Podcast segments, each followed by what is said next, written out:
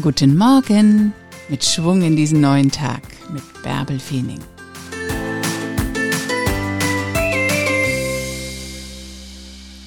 Wohin deine Gedanken fließen, dahin fließt auch deine Energie. Also denke positive Dinge. Such nicht das Haar in der Suppe, sei kein Meckerfritze, sondern denke positiv und dann fließt auch deine Energie und dann wird es ein wunderschöner Tag. Hoch mit dir. Ein neuer Tag liegt vor dir. Mach was draus.